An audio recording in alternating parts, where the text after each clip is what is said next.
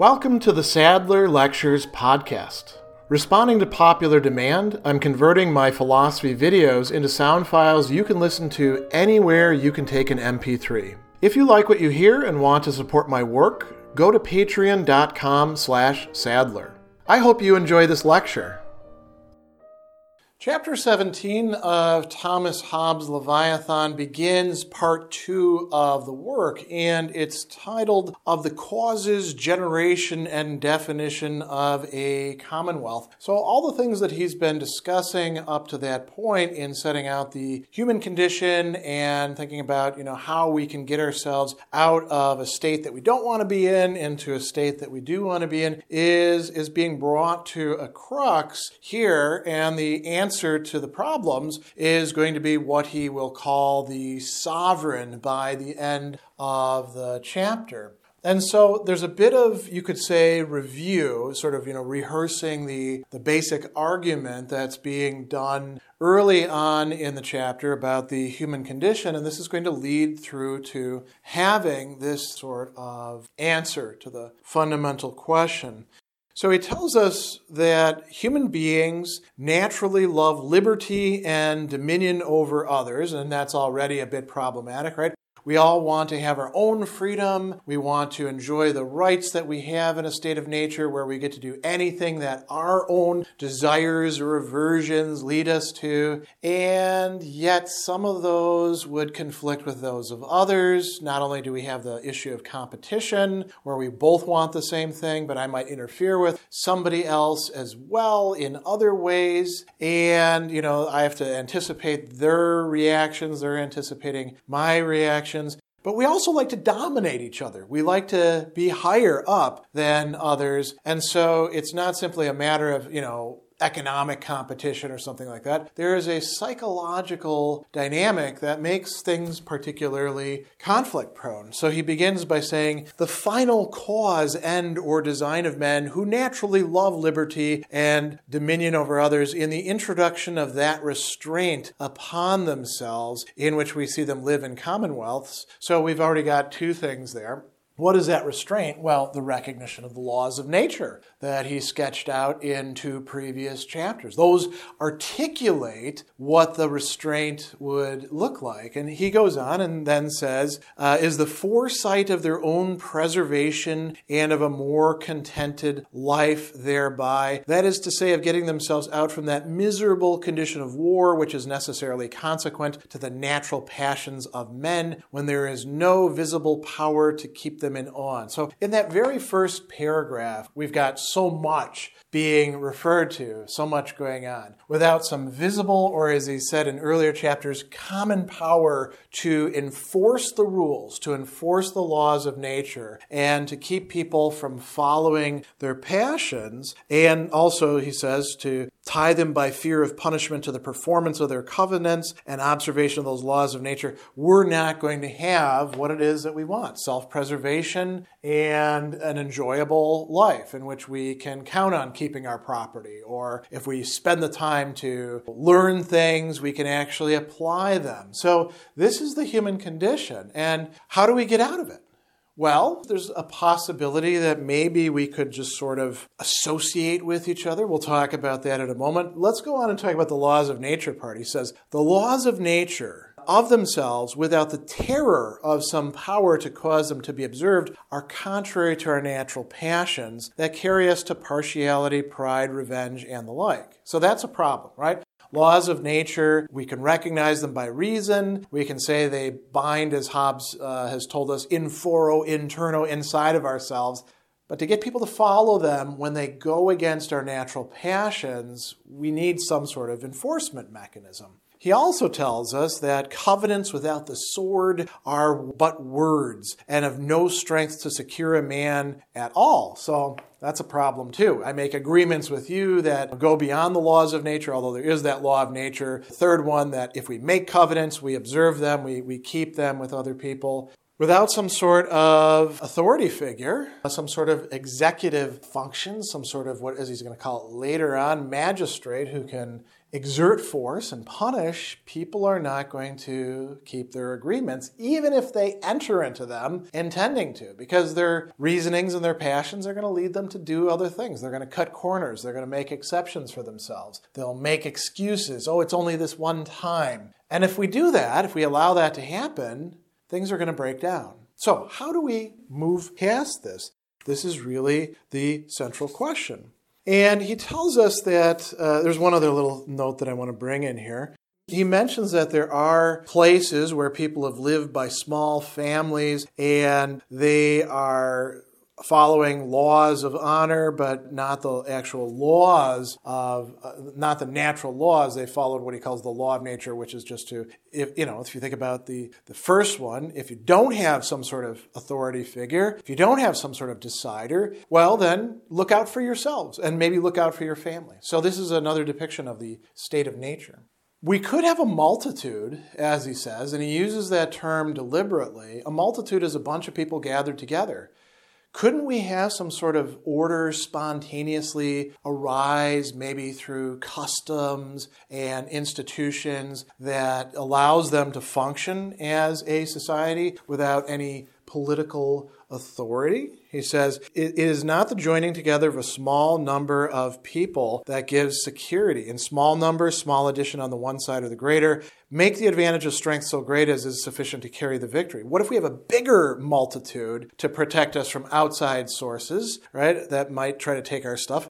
The multitude sufficient to confide in our security is not determined by any certain number, but by comparison with the enemy we fear, and is then sufficient when the odds of the enemy are not so, uh, of so visible and conspicuous moment to determine the event of war. But he says, even if there was a massive multitude, if their actions be directed according to their particular judgments, if each person is deciding for themselves and particular appetites, they can expect thereby no defense nor protection against a common enemy. So people might come in from the outside, people who are not in your whatever tribe, group, and they'll try to take your stuff. Because, you know, this is the human condition.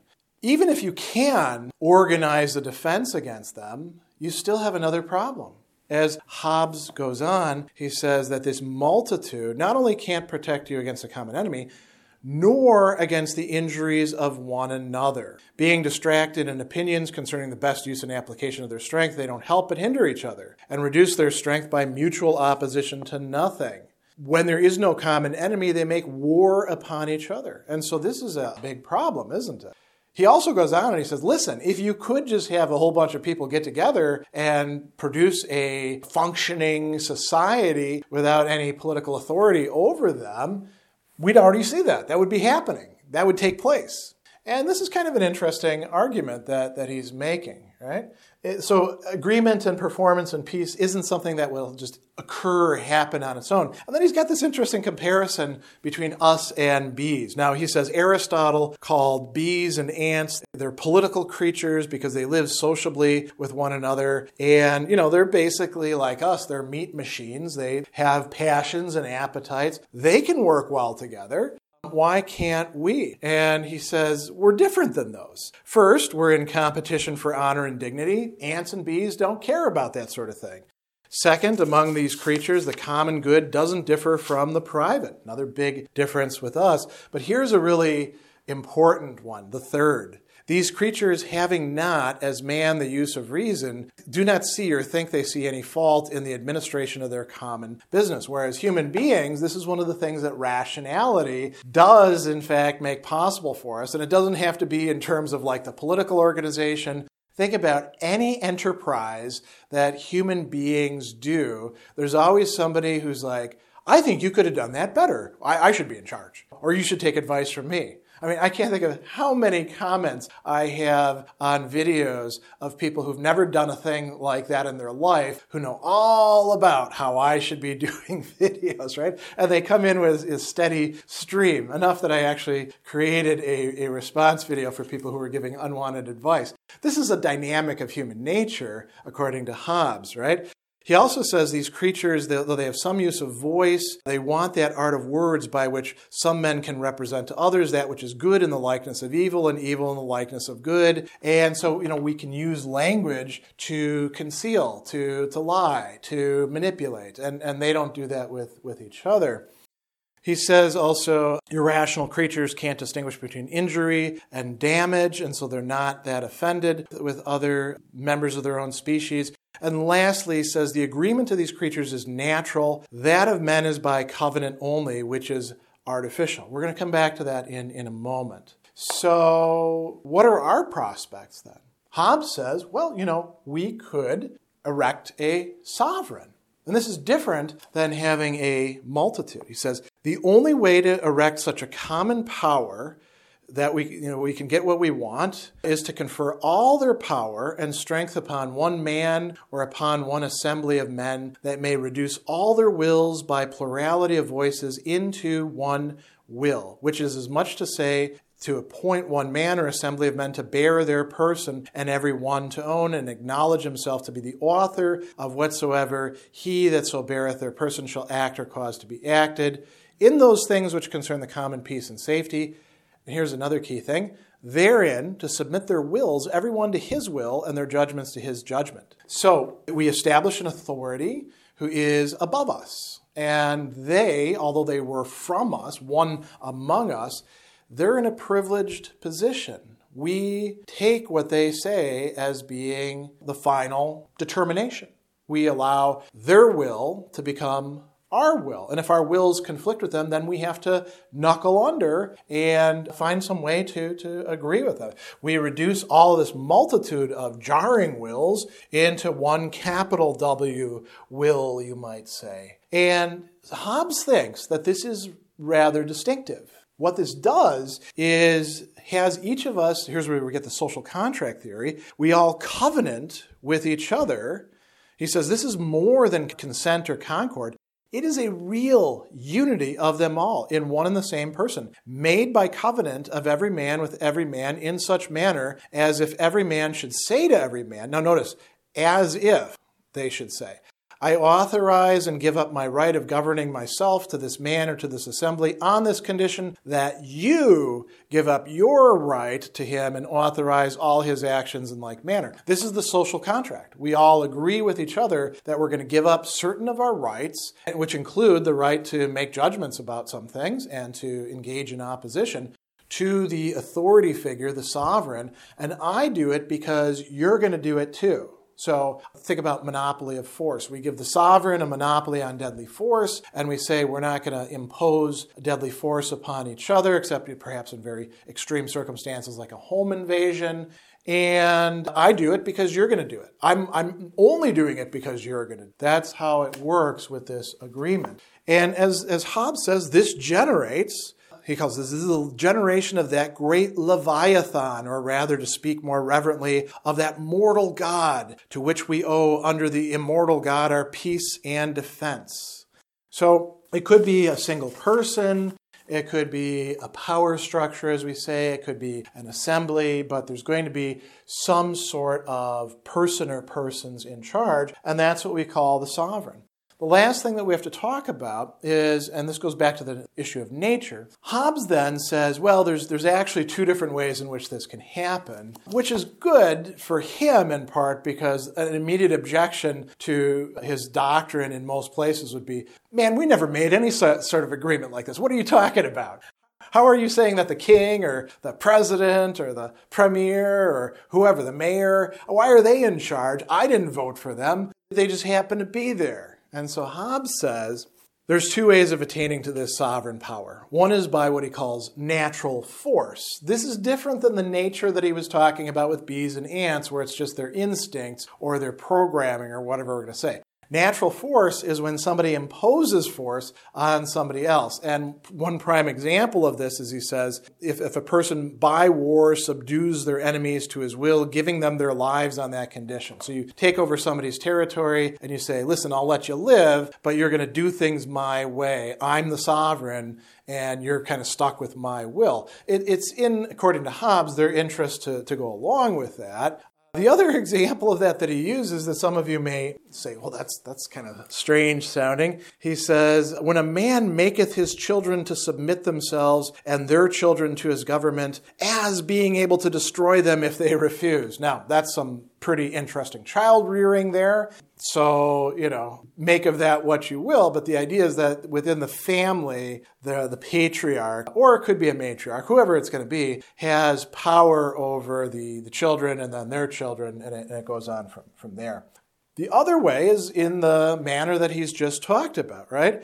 He talks about men agreeing amongst themselves to submit to some man or assembly of men voluntarily on confidence to be produced by him against all others. This can be called a political commonwealth or commonwealth by institution. And that's what, what Hobbes is primarily going to be focused on in, in this, although he does, you know, leave a lot of scope for uh, commonwealth by acquisition, as he says. And we, we should rem- come back to this thing as well.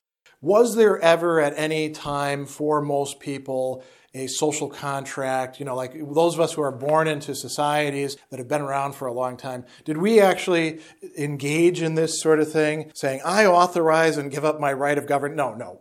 But he says it's as if every person should say. So this is set in a kind of hypothetical, or you could say it's an implicit agreement Hobbes thinks of authority within functioning civil societies as working more or less this way that we, in order to get the things that we want, we have to recognize the authority of the sovereign. Special thanks to all of my Patreon supporters for making this podcast possible. You can find me on Twitter at Philosopher70, on YouTube at the Gregory B. Sadler channel, and on Facebook on the Gregory B. Sadler page. Once again, to support my work, go to patreon.com slash sadler. Above all, keep studying these great philosophical works.